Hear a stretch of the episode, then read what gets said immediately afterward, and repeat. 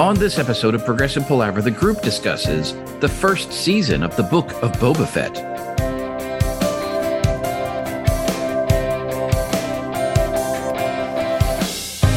Hi, and welcome to Progressive Palaver, a group of lifelong friends and appreciators of music discussing the greatest progressive rock bands album by album.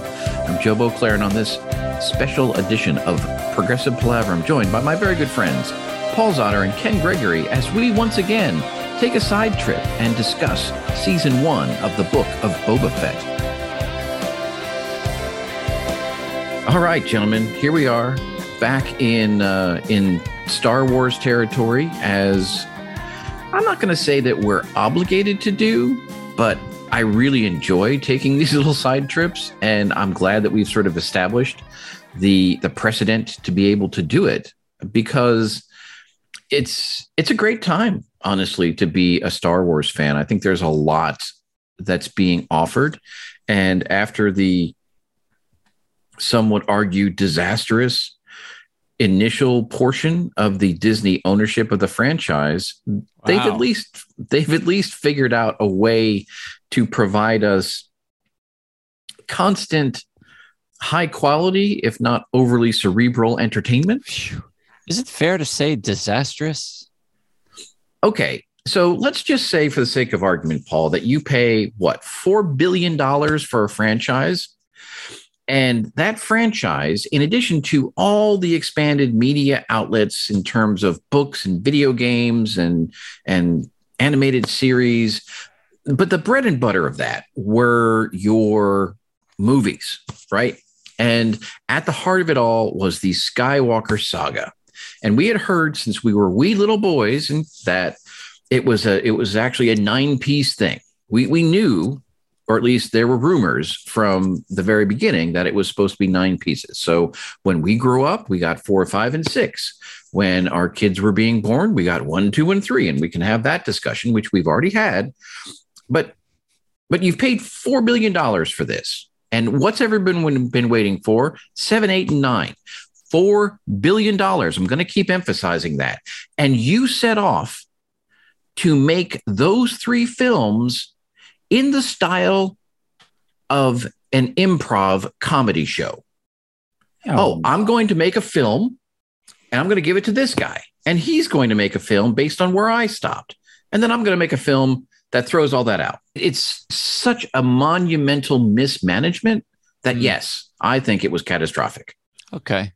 They did. They made about five billion at the box office for the, for their Star Wars movies. I would contend that if they had thought it out and come up with a compelling story where all the stories fit together, they could have made twice that. Hmm. As someone who has a lot of experience with corporate America undermining the very thing that they're trying to achieve, I think they've done okay. I can't argue with it. I just wanted to I just wanted to unpack it a little bit because I feel no, like no, that's great. I feel like the the Force Awakens that sort of re-energized the the Star Wars universe, and then Rogue One delivered what some people say the best movie of all of them. I think at the time the Book of Boba Fett was released, the scales were equal, right? And I wonder which direction the Book of Boba Fett tips the scales. Interesting. Okay. I am in some ways conflicted about the book of Boba Fett, not going to lie. a friend of mine at work by the name of Sarah Caffey, with whom I recorded a an episode on the TV series and, and book series Foundation.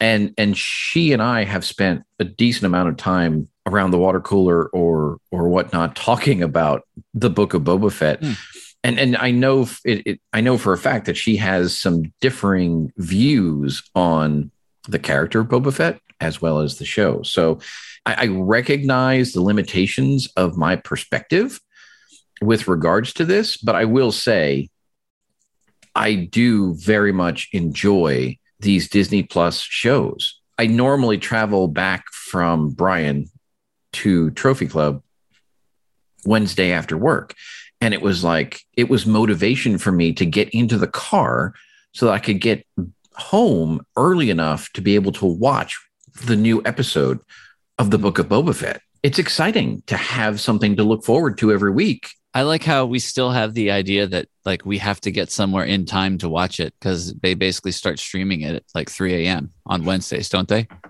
Well, I, I meant before I had to go to bed. Oh, I needed enough time. I needed enough time to be home Okay. and that and be able sense. to watch. That makes sense. Okay, so Joe, you make an extremely good point though about Disney's mismanagement of the movie franchise. The seven, eight, nine. You know, they started with one director, went to another, let him take the story in crazy places, had to recut like a whole bunch of the second movie, and then they gave it back to the same guy. One of the cool things I feel like about the series, basically the Star Wars universe is in control or is being controlled by Jon Favreau and Dave Filoni, right? And not not a bad combo. I feel like, with, particularly with these two series, the management is clearly in sync. How do you feel about that? Is are they are they redeeming part of the franchise by uh, by this? Generally speaking, I think that they are. I mean, actually, in the middle of a full watch. It's not a rewatch because I never watched it the first time, Hmm. but a full watch of the Clone Wars with my kids. Wow. I wanted to to know more about Filoni's Hmm. view of this universe. I, I I will say this about Favreau and, and Filoni with regards to these these shows. Certainly, um, The Mandalorian and The Book of Boba Fett. They at least know where they want to go with their story. Somehow, they got the budget to make it look absolutely spectacular. Yeah. I've come to sort of respect Favreau's storytelling style. Now, there are some consistencies, dare I say, habits that he has that may become tiresome if they don't change in the long run. But certainly over the course of the three seasons of those two shows that we have seen so far, I have enjoyed them immensely f- with that regard. You, you almost have to give, and, and I don't know if this is Filoni or, or Favreau. I, I want to attribute it to Favreau. You almost have to give them three or four episodes to set their table. Once everything's sort of introduced to you and they bring everything together, it's suddenly like everything falls into place really, really well. And I admire that. It's good that you have your kids to watch the cartoons with, Joe, the the Clone Wars. Because as soon as Ahsoka made the scene in season two of The Mandalorian, I thought the same thing. I was like, I'm gonna need to watch some of these cartoons to figure out how all this stuff links together. And after consulting YouTube for a few videos, I embarked upon it. But you know, after a while, I'm just like some dude in his early 50s watching cartoons at night all alone in my house. And um, you feel a little uncomfortable with that, do you? there really is nothing wrong with that. It's okay to do that. But you know, I, I I would be at work or you know on a conference call at work on a Teams call, and someone would say, so we'd be just shooting the shit, and someone would say something, and I it would trigger something, and I would be like, oh, and then I would like censor myself and say, okay, I, I can't I can't open this conversation with like, oh, I was watching this cartoon called The Clone Wars last night.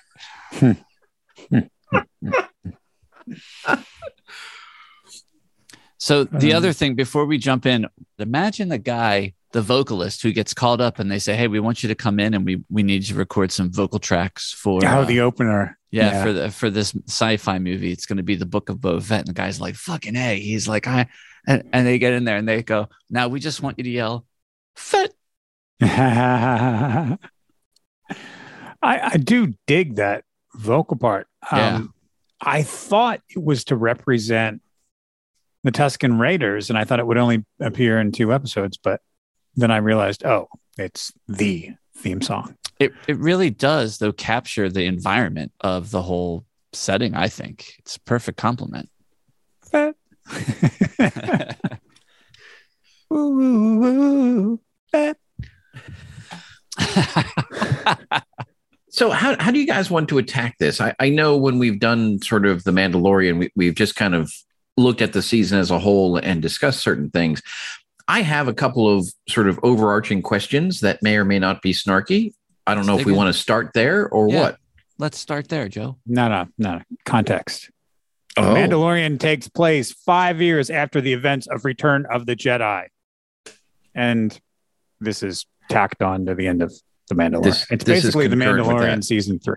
It really becomes that. It really kind of does. That's actually a great segue. This is set on Tatooine. The general armor configuration between Boba Fett and Din Djarin are very similar, different colorations, but they're, they're very similar as opposed to some of the other Mandalorians that you see. So the very first question I have is Are the two series too similar to each other? Hmm. Is there not enough space between them? I think the, the color palette, the, or I should say the whole visual palette, and the sonic palette, very similar between the two shows, in my opinion. I feel like there aren't as many spurs, spur Foley in um, the book of Boba Fett. I feel like there's such an intrigue around this character of Boba Fett. It's almost like I didn't even notice that it's all the same. It's the same series because I just was so curious about how did Boba Fett get to be where he was, and it probably wasn't until the third episode when I was kind of like, ah, this is pretty much the same thing as the first two episodes. The way that the whole beginning on all the segues to the flashbacks and everything, and and and and then when I realized, oh, this is the Mandalorian. Well, it just it became the Mandalorian. So it, yeah, it's it's a tough question because I think if they were trying to present this as its own separate story, it would have tired. It did. It did tire on me, but but the fact that they rolled it back into the Mandalorian at the end. So, so you think starting at episode five, which was really just an episode of The Mandalorian, Mm-hmm. that was really instrumental in keeping your interest? Oh, indeed, it was. I was going into episode five merely out of obligation to my love of Star Wars. I had conversation with my sister D about episode three, and she was like, "Yeah," she's like, "I don't think I'm going to watch it anymore." It was after episode five. I called her from work, and I was like, "Hey, did, are you still watching The Mandalorian?" She's like, "Yes." Did you watch it last night? I was like, "Yes." I was like, "Okay."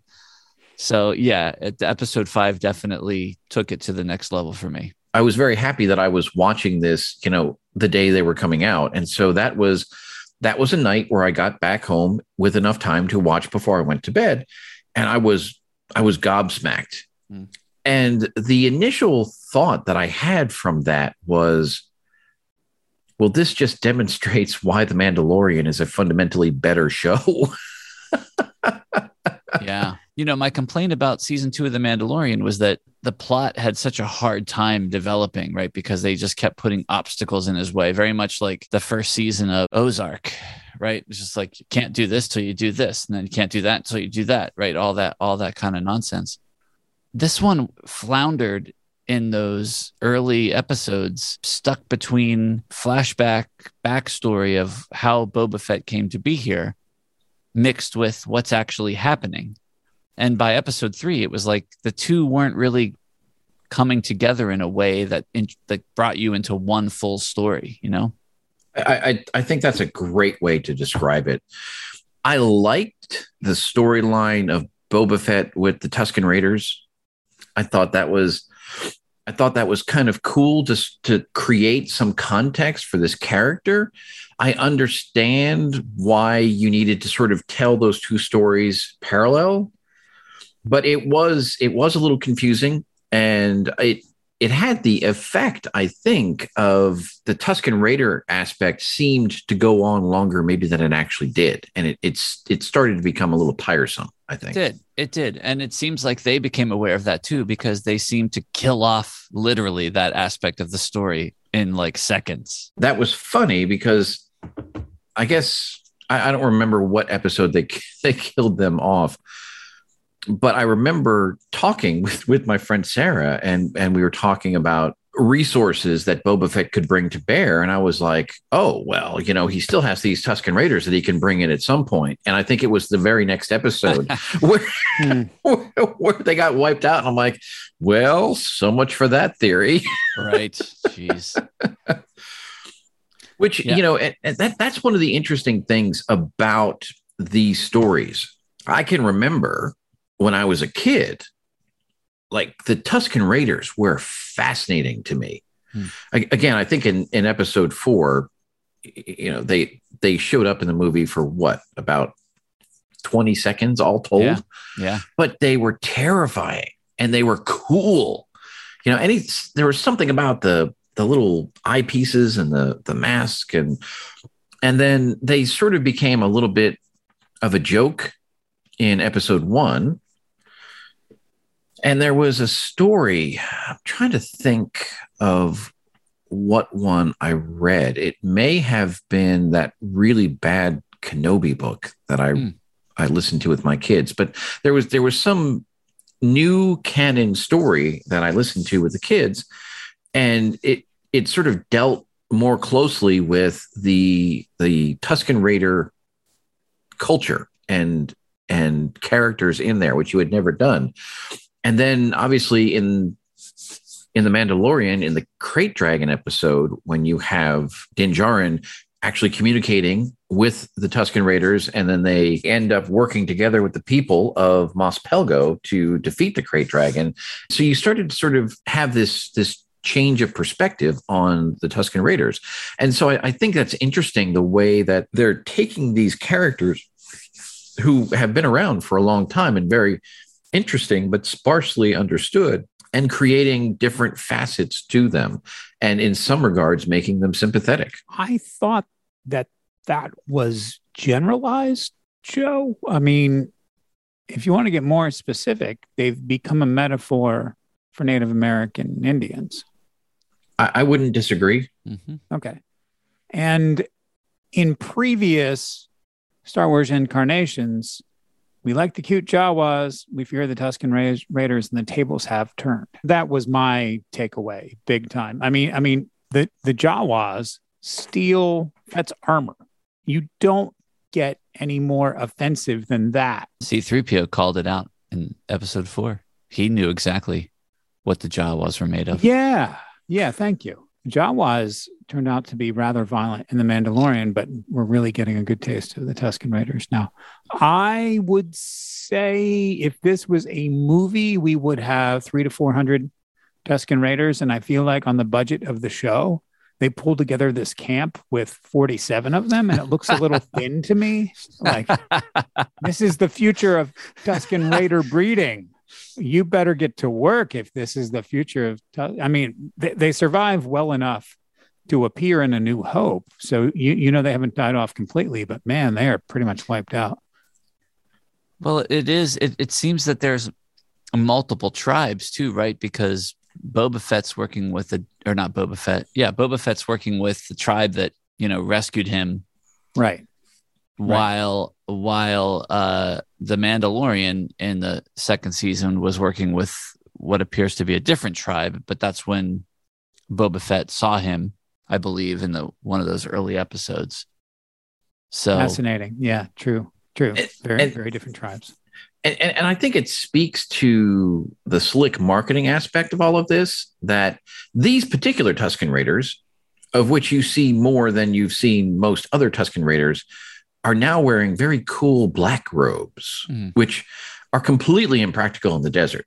You know, one one of one of the cool things about the original Tusken Raiders was they were the exact same color as everything around them, which makes a certain amount of sense if you think about right, you know the what they're trying to portray there. And so suddenly you've got these guys that look very cool. I mean you, you can't deny that the the black robes and the black wrappings yeah, you know, visually very appealing but it just doesn't make any sense i was also entertained you know when we talk about the mandalorian being a western all of the sudden there's this desert train this hover train running through uh, Tatooine, which we'd Yeah. never seen anything like that before. But I mean, it's a, it's a yeah, it's a spice. You know, it's a great it's a great little trope. It felt completely contrived having them try to hijack the train, but it was a very exciting sequence. yeah. When you see things like that, it kind of speaks a, to a little bit of premeditation. It's designed to be palatable, which I get, and it works. Sometimes it seems also contrived. Well, let's talk about how terrifying the Pike Syndicate is. Those are some bad people. Before Yeah. before we do, Ken, can I just say how satisfying it was to just see the scene inside the Sarlacc pit? I mean, that's always been on my mind for since I've been in seventh grade. What that would have been like, and how did he survive when I found out he was still alive? So that was satisfying.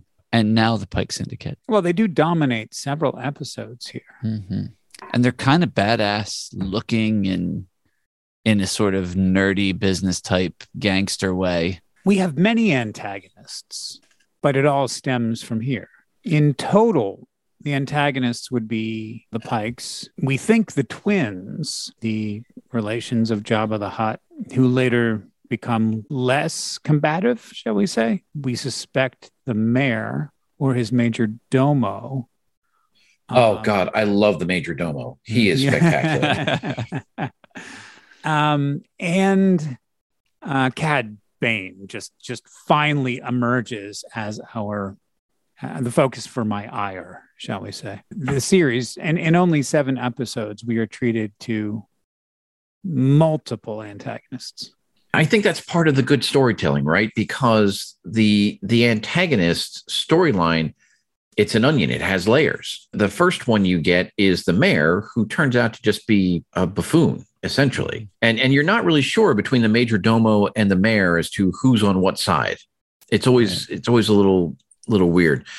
They're the patsies, and then you peel it back and you find out more about the Pike Syndicate, and then I think to your point, Ken, when Cad Bane shows up, because Cad Bane is class A badass villain Mm.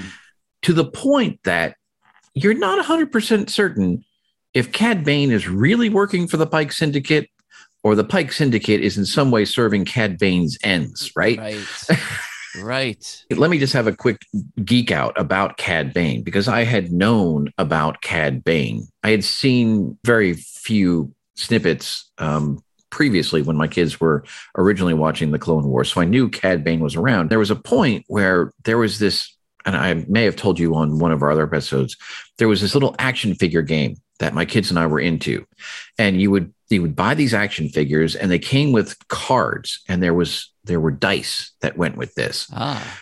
And so basically, you had different characteristics for each person. And depending on their character, they had different values. So there was like mechanical ability, strength, force use, whatever. It was a bunch of shit like that.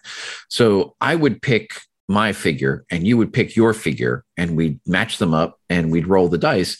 And whatever attribute came up on the dice, we would compare numbers and whoever had the higher number won. Hmm. It was it was a blast. And we in fact we still have around here this big bag with probably I don't know 12 15 20 of these things hmm. and I remember my boys and I we would just sit at the kitchen table and we would just you know scattershot these these games it was a hoot and a half and Cad Bane was one of the ones that we had. He was miserable to stand up because he had these skinny little legs and he had this big hat that always came off. But but he was he was just cool, absolutely cool. And so on that episode, I think what was it? Was it sixth where he shows up when Cobb Vanth steps out and is looking down at the figure, like you don't know who he's looking at. And the first the first shot they show you, Cad's head is down, but you see the hat. And I literally exclaimed out loud, "Oh!" I was like, "Yes, Cad Bane!" Awesome. and and and he was he was done so well the cgi around him my kids eh, assure me that it's the same voice actor who did him on Ah. the clone wars now Nice. it is interesting watching from the beginning one of the one of the very weird things about the clone wars as as a second aside here is that it took them several seasons to get their voice actors sorted out Hmm.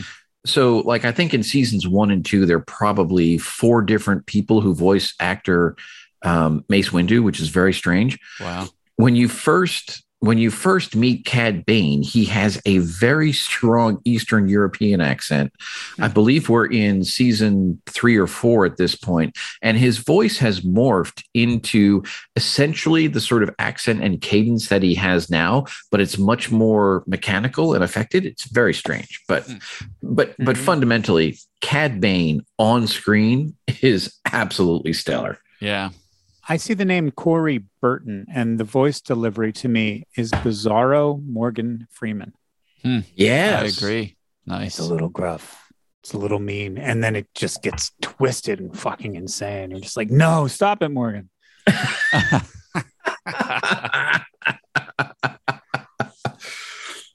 I I was very excited when Cad Bane showed up. So Hmm. we have to ask the question: Is Cad Bane dead? I was questioning if the marshal was actually dead Ah, because Marshall is Ah. not dead. well, he's the one that's in the bacta tank at the very end, right? He is in the back to Yeah. tank. yeah. Is this the point where we should call out there there will be spoilers in the episode?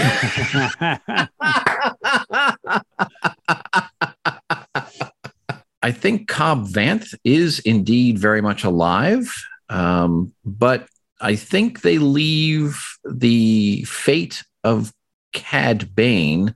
All these names are way too similar, uh, very much in doubt. It would serve them well if he was not dead. And if you think about Darth Maul being cut in half and he's not dead, right. uh, you know, there, there's a lot of room to operate here. We talked about Cobb Vanth being in not only in the bacta tank, but he has the dude who does robot modifications on people standing over him. Mm, that's right. So apparently he needs some work. Fennec Shand, also, we learned throughout the the course of the series, has significant modifications in her abdominal area. This art, if you will, has become very advanced and mainstream at this point. Let's take a moment and I'm curious your thoughts on the little mod squad, the little space teenagers on their little colorful Vespas uh, running through town. Let's first talk about their clean and shiny speeder bikes Uh, on the planet of Tatooine. That is a desolate, dusty exactly. desert. The main farming that happens there is fucking moisture. They actually they literally farm their own moisture, right? In order to Mhm. create water. They're they're getting ripped off water. Yet somehow they're using all that very expensive and precious water to clean their speeder bikes. Is that what they're doing? I find it hard to believe that Jon Favreau wrote the Ah. mods into the show. Do we even know where they came from? I don't did they come? I don't think they came from any I, I have I have no idea. the speeder bike chase through I Mos Espa was just, I mean, that was it. That was almost it for me. I was like, okay, I think maybe I don't need to watch this next Wednesday. I mean, that was just not done well. After episode seven, that's what garnered my comments. It was the combination of the mods with the direction of, I think Robert Rodriguez is the most Ewok of all Star Wars directors. You know, if if if he could have, he would have put fluffy teddy bears into episode seven. Um, it's it's like all of these episodes are dark and sandy, except the places where Robert Rodriguez shows up in episode three and episode seven. It was just like, what happened? And am I wrong? Or the mods don't really seem to be helping any of like the modifications don't really seem to be helping them too much. It's not like they've created superpowers for themselves. No. Right. Right. I, I would argue it doesn't even seem like the mods are helping out Boba Fett that much. Yeah. Uh, They don't seem to bring a lot to the table. There's one aspect of this that I keep, I can't get myself away from because I, I agree with everything you guys have said. They're generally abhorrent, they're visually jarring in this sand colored palette everywhere else. You got these bright, bright colors. But really, if you think about it, they're the rich kids from late 1980s teen comedies or whatever. Yeah. Back to the Right. future. Yeah. Yeah. Um, Except that was the 50s. But yeah. I was I was thinking of of 16 Candles specifically. Nine oh Um, one two. What, wait. Yeah, Nine all, oh all, all, all of that. Beverly so- Hills. so when you think about when you think about teenagers or, or people in their early 20s right especially privileged you know kids in in, Mhm. in that age range right you make you put all the emphasis on all the wrong things right? You need to have you need to have the flashy cars you need to have these particular clothes right? It's all about the appearance. Mm. and so in a certain regard i think i think the color palette itself and the presentation of them i can sort of almost get behind but I think the problem is the execution of that, the actual vehicles themselves and the actual modifications themselves, just they look too goofy. It just doesn't make sense. Every other vehicle in the Star Wars universe looks freaking awesome. But these little Vespa scooters that they have, where they kind of flare it out, out, out at the bottom, they just look weird. That's the one part that I can't really deal with. And I think you you hit it, Joe. If it would have been executed well, we would be talking about how cool it was. Right. I've got two major questions left. One about Boba Fett overarching, and one about another character that shows up in here. So, which one would you guys like first? Is uh, Fennec the other character that you want to talk about? Nope. No. Okay, good. One of my favorite things about this series is like how every episode, not every episode, but it seemed like a lot of them ended with these intense one liners that sort of felt flat. And one of them was when Boba Fett and Fennec Shand were standing on top of like the balcony or whatever. And he's like, I've got coin, but what I really need is uh, soldiers. And she's like, Oh, soldiers? I know where you can find soldiers. And it was like, you know, meant to be such like a dun dun, you know, and and it was just sort of cheesy. And she just sort of, I'm going to say, prances around like this badass. And there were some very great moments, like I think towards the very end, where she like takes out a whole group of uh, enemies herself, which is fantastic. And I just feel like the direction and the way that they executed just didn't allow her to be as badass as she could have been. And I hope that they, they change that in. Maybe I'm just being hard because I think she's such I- a fantastic character. I, I I think it's a great call out, Paul, because I, one of the issues, and and they they try to sort of rectify this in episode seven, and I think this is partially why episode five becomes such a such a rush, because everyone that they try to surround uh, or put around Boba Fett. None of them come off like badasses. Even even the Right. Gamorrean guards look tiny compared to what you think a Gamorrean guard should look like. right. Right. Um, and and and so none of them are believable as crime lord muscle, Mm. with the exception of of the Wookiee. yeah. And and and that's never fully explained to my satisfaction. So I I think maybe Yeah. that's why when we see the Mandalorian, it's like, oh, we know this guy's a badass. All right. I just want to clarify my comments about Fennec Shand. I think Ming Na Wen is fantastic in her role. The plot direction and the way that they've produced the show has not led her to her full potential and hope that it will coming up soon. I'm not But going I to think disagree she. I think she's fantastic. So here's here's the question that I have, and I've posed this to other people as well. Is Boba Fett, as introduced to us in this television series, the character that you always wanted or thought you would get? I read some criticism online that Boba Fett himself is boring, but aren't all the protagonists meant to be just a little bit general such that we can insert ourselves into them? I mean, even Luke, even Djarin the Mandalorian himself is a little generic, and Boba Fett is a Hmm. little bit generic. You know what I mean? Yeah, no, I I I totally get what you're talking about.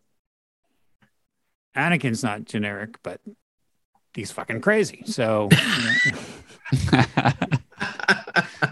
the protagonists are, are, are generally pretty chill. Yeah, I mean, I think Anakin definitely falls into the anti-hero category. I feel like I can relate to this Boba Fett because this is the middle aged, bald Boba Fett who's lived most of his life and now he's trying to figure out what the fuck is next. But I think that central to your question, Joe, is what got me so excited about this and what made me love like episodes one and two, right? To understand the backstory. Like, how did we get to the Boba Fett that we meet in Yeah, in The Mandalorian season two. I think some of the execution just was mushy through the middle episodes and the Mandalorian comes and saves the day. But the, the I think the good thing is is that at the end, this is this is Boba Fett's story. The end of the story becomes really about Boba Fett, and of course, like whatever's going to happen with Grogu. I don't think I could have expected this. What's funny about the character, though, is he's, I wouldn't say he's a passive character, but he's very reactive. So he's sort of always behind the situation. Like he always has to react to what's happening. And when he does try to be proactive, when he does try to go out and take charge and say, I'm going to do this, I'm going to be the aggressor you know, his entire Tusken Raider tribe gets slaughtered, you know, while while he's doing it, or you know, everything goes to shit. He's sort of a fl- flawed flawed guy. When we talk about that, I- am going to lay this at the feet of, of Fennec Shand because she's the one who introduces us to this. I don't know if it was created with input from Boba Fett at all. It was either in the beginning of seven or the back half of six. Fennec Shand is going through how they have everyone stationed to cover all of the bases. And as yeah. she's going through this, was anyone else thinking, this is the worst plan I have ever heard in my life? Yeah. Like a half a dozen people are going to accomplish this, right? well, and, and everyone is completely separated. So there's no support for anybody else. Yeah.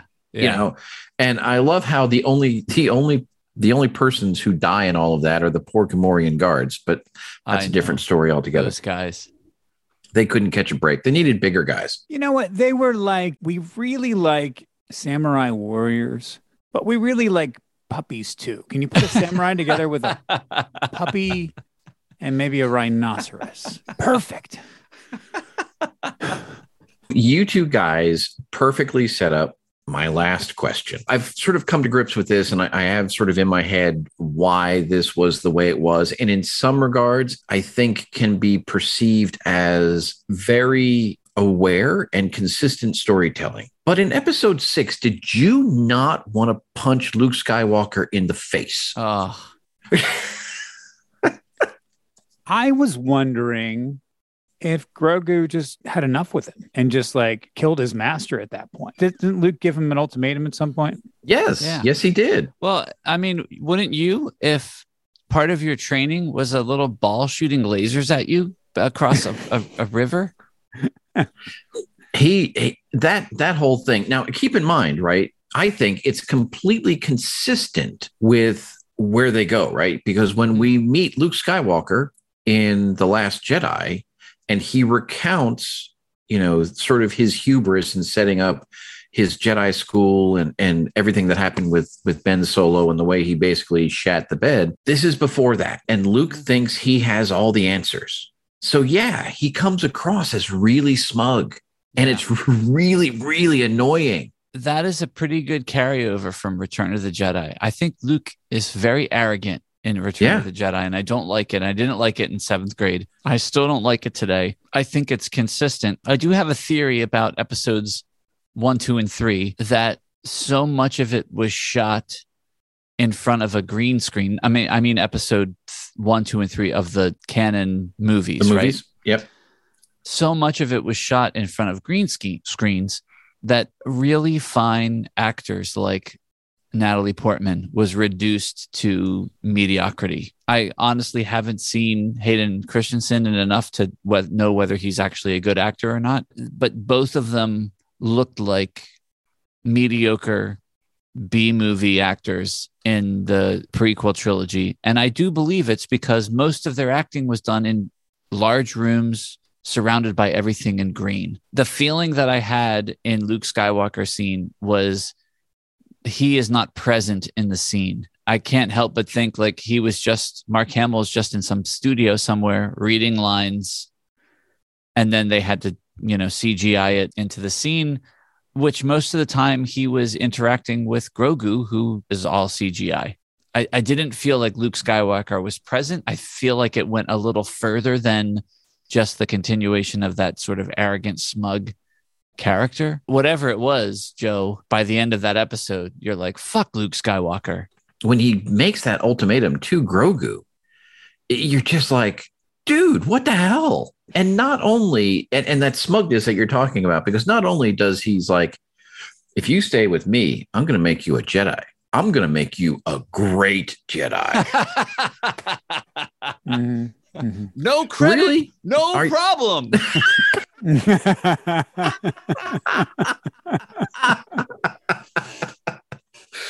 But but but again, I was mad initially, but when I when I thought back of of that that sort of arc of of Luke, I'm glad that they sort of kept it along the line because if if they had reinterpreted Luke Skywalker to be nice and cuddly, it maybe wouldn't have worked.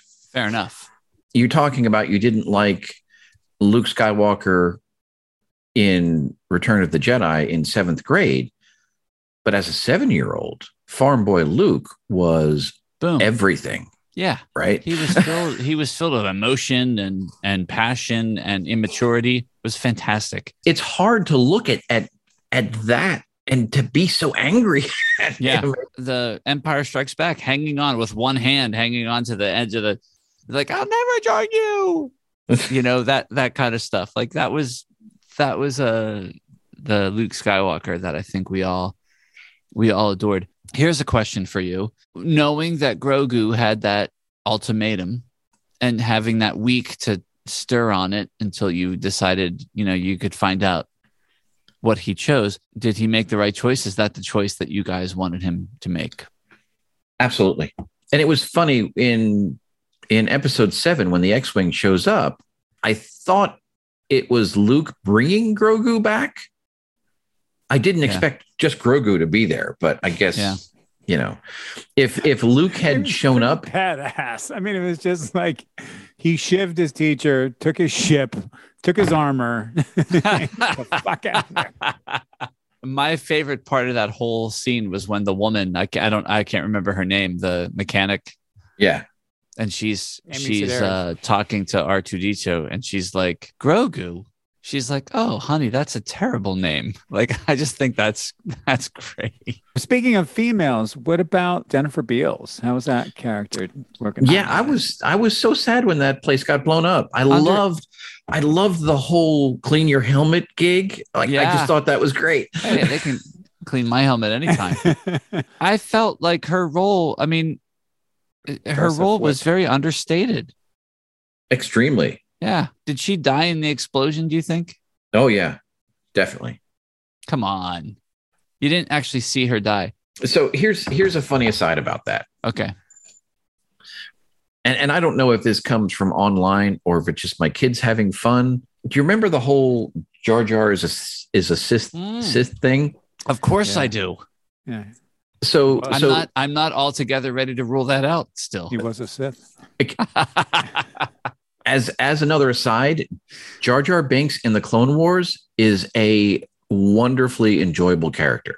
really? Okay. Surprisingly so. Bouncing around my house since all of this has started is the Max Rebo is actually the criminal kingpin theory. Because What? Who? the little blue guy that plays the the the little yes, the little blue guy. Because, because you'll notice that Max Rebo is not in the club when it blows up. So keep your eye out for Max Rebo. And if he shows up, bad things are going to happen. That's fantastic. he somehow did survive the sail barge explosion. Uh, exactly. yeah. That's that's what Ellis always points out.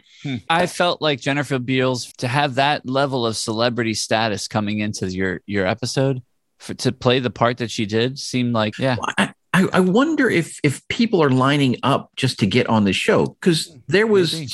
when when Stephen Root showed up, I just about lost my shit. yeah I, I love Stephen Root, but his his character did nothing, yeah and he never came back. So maybe that's Yeah. what it is. I think it's it's super enjoyable. I think it's it's something I look forward to. I've watched the entire season twice through, and I have no Wow. regrets about that. We have to talk about one thing that I think is beyond reproach. I think it was done phenomenally and it was so satisfying. The Rancor. Oh, this is what I love about good storytelling. And this was one of the things that Sarah and I talked about in our our discussion of Foundation. So as a as a quick aside for you guys, the Imperial Dynasty in Foundation, the TV series, is a series of clones of the guy who originally decided that he no one was better to replace him than himself. And so at any given time, they have three versions. There's a young one, there's a middle-aged one, and there's an older one. Ah, And so at predetermined times, they vaporize the old one, they decant a baby, and they move everyone up a throne. wow. It is fascinating. Do, uh, do any of the old guys ever like try to revolt and stop that They- from happening? They they they're not allowed to. it's it's it's really quite interesting the way Wow. they they run that. The actors they have playing the middle and the older versions are really good at being evil. And in fact, the actor who plays the the middle one, it's called Day. They're Dawn, Day, and Dusk. The one who plays Day is a guy by the name of Lee Pace, and he is phenomenal. So when you first see him, he does some really crazy, awful, terrible things. But throughout this, the the course of the season, they present different storylines where you we wind up having sympathy for all three versions of the emperor at various points and that's one of the things i love about this right the rancor was a was a bad thing it Mm. you know it wanted to eat Yeah. up luke Yeah. and and and all this other stuff and when boba fett's rancor is like knocked down in the street and he's you know he- i was like oh the rancor. Not the rancor. It's Oh, amazing. The whole treatment of that beast it was one of those things that brought back the magic of star wars as a youth and in such glory. When when Boba Fett jetted off, did you remember the Rancor? Did you think he was coming back with the Rancor? Ah, I didn't. I, don't- was. I, I, was I stunned. didn't i wasn't i don't know that i was surprised when he showed up with the rancor but i i that's not what i thought was happening I was very disturbed by the Rancor, you know, going off at the end. I thought that was uncharacteristic and Mhm. unnecessary and just forced just a new twist that didn't need to be there. I think we needed to do the King Kong homage. You know, yeah Oh, goodness gracious. But I I love yeah, the beast. I love the animation. I love the the concept right until that moment. And I guess they just needed some weird excuse for Grogu to shine. I guess. Mm, maybe my favorite bit with the rancor was when they were all having dinner over the rancor pit and they didn't quite know that they were they sort of questioned why should we do this and the rancor like sort of sprung into action i thought that was pretty badass Yeah, I think there's a lot to recommend it, hmm and you know, I'll keep watching. it would be interesting joe to do a progressive palaver star wars episodes by the numbers and figure out how much of the time that we've talked about star wars is complaining about things we don't like versus things that we do like because uh Do we include Kersner in that? Although Kersner's usually pretty pretty positive about he, things. he's he yeah he is very positive i really really do love these series the mandalorian both both seasons the book of boba fett i can't wait for more if i had a five minutes with disney executives i would pitch a series based on the darth bane novels that would be interesting. Yeah, ah. I don't know if they're considered canon yet or not. they're not. but but, they should be it's the fucking sith epic it's the sith era that doesn't Right. does the rule of two. Yes. Uh, those books are fantastic. That would make a wonderful series. I love the book of Boba Fett. So I just want to go on record as saying that despite all of the negative things I may have said. I agree with you, Paul. I also love it. I've come to embrace the Boba Fett that they show us. And like you, I think it's it's nice that they showed us where that character came from. May And your rancor be tame and may your helmet be polished. Ken, without sounding anything but positive with full love and joy, I'm so proud that you that you watch this after the fact so that you could you could join us. Thank you. I had yes, to- Ken. Thank you. I've had to binge so many shows for you guys. It's been right. The Expanse, Mandalorian one, Mandalorian two, and now Boba Fett. I think we all agree this is a very enjoyable show. I did think it took a couple of episodes to sort of set the table and and get into it, but I think they really sort of brought it together, and I think they've they've opened themselves up for new and interesting stories moving forward. In addition to all the other stories that are coming and that we hope to see. So definitely thanks for for dialing in tonight. We hope you've enjoyed this episode of Progressive Palaver. As always, we've enjoyed sharing the conversation with you, and we look forward to your thoughts, comments, feedback, and questions. You can reach us on Instagram, Facebook, or Twitter. We are at Prague Pala, or search for Progressive Palaver on all of those. You're welcome to email us. Our email address is progpala, that's P-R-O-G-P-A-L-A, at gmail.com. Progressive Palaver is available for subscription and download on Apple Podcasts, Google Podcasts, Spotify, Pandora, or presumably wherever you find your podcasts. And we are, as always, hosted on SoundCloud. So until next time, thanks for listening. Listen, I just want to tell you, I've been listening to a lot of Queensryche Empire, which I I can't believe how much I still love. And I watched all the videos on the Building Empires DVD. I don't remember as much spinning around by the guitar players in Queensryche. Oh yeah, how they spin. They spun Oh, around they like spin. motherfuckers.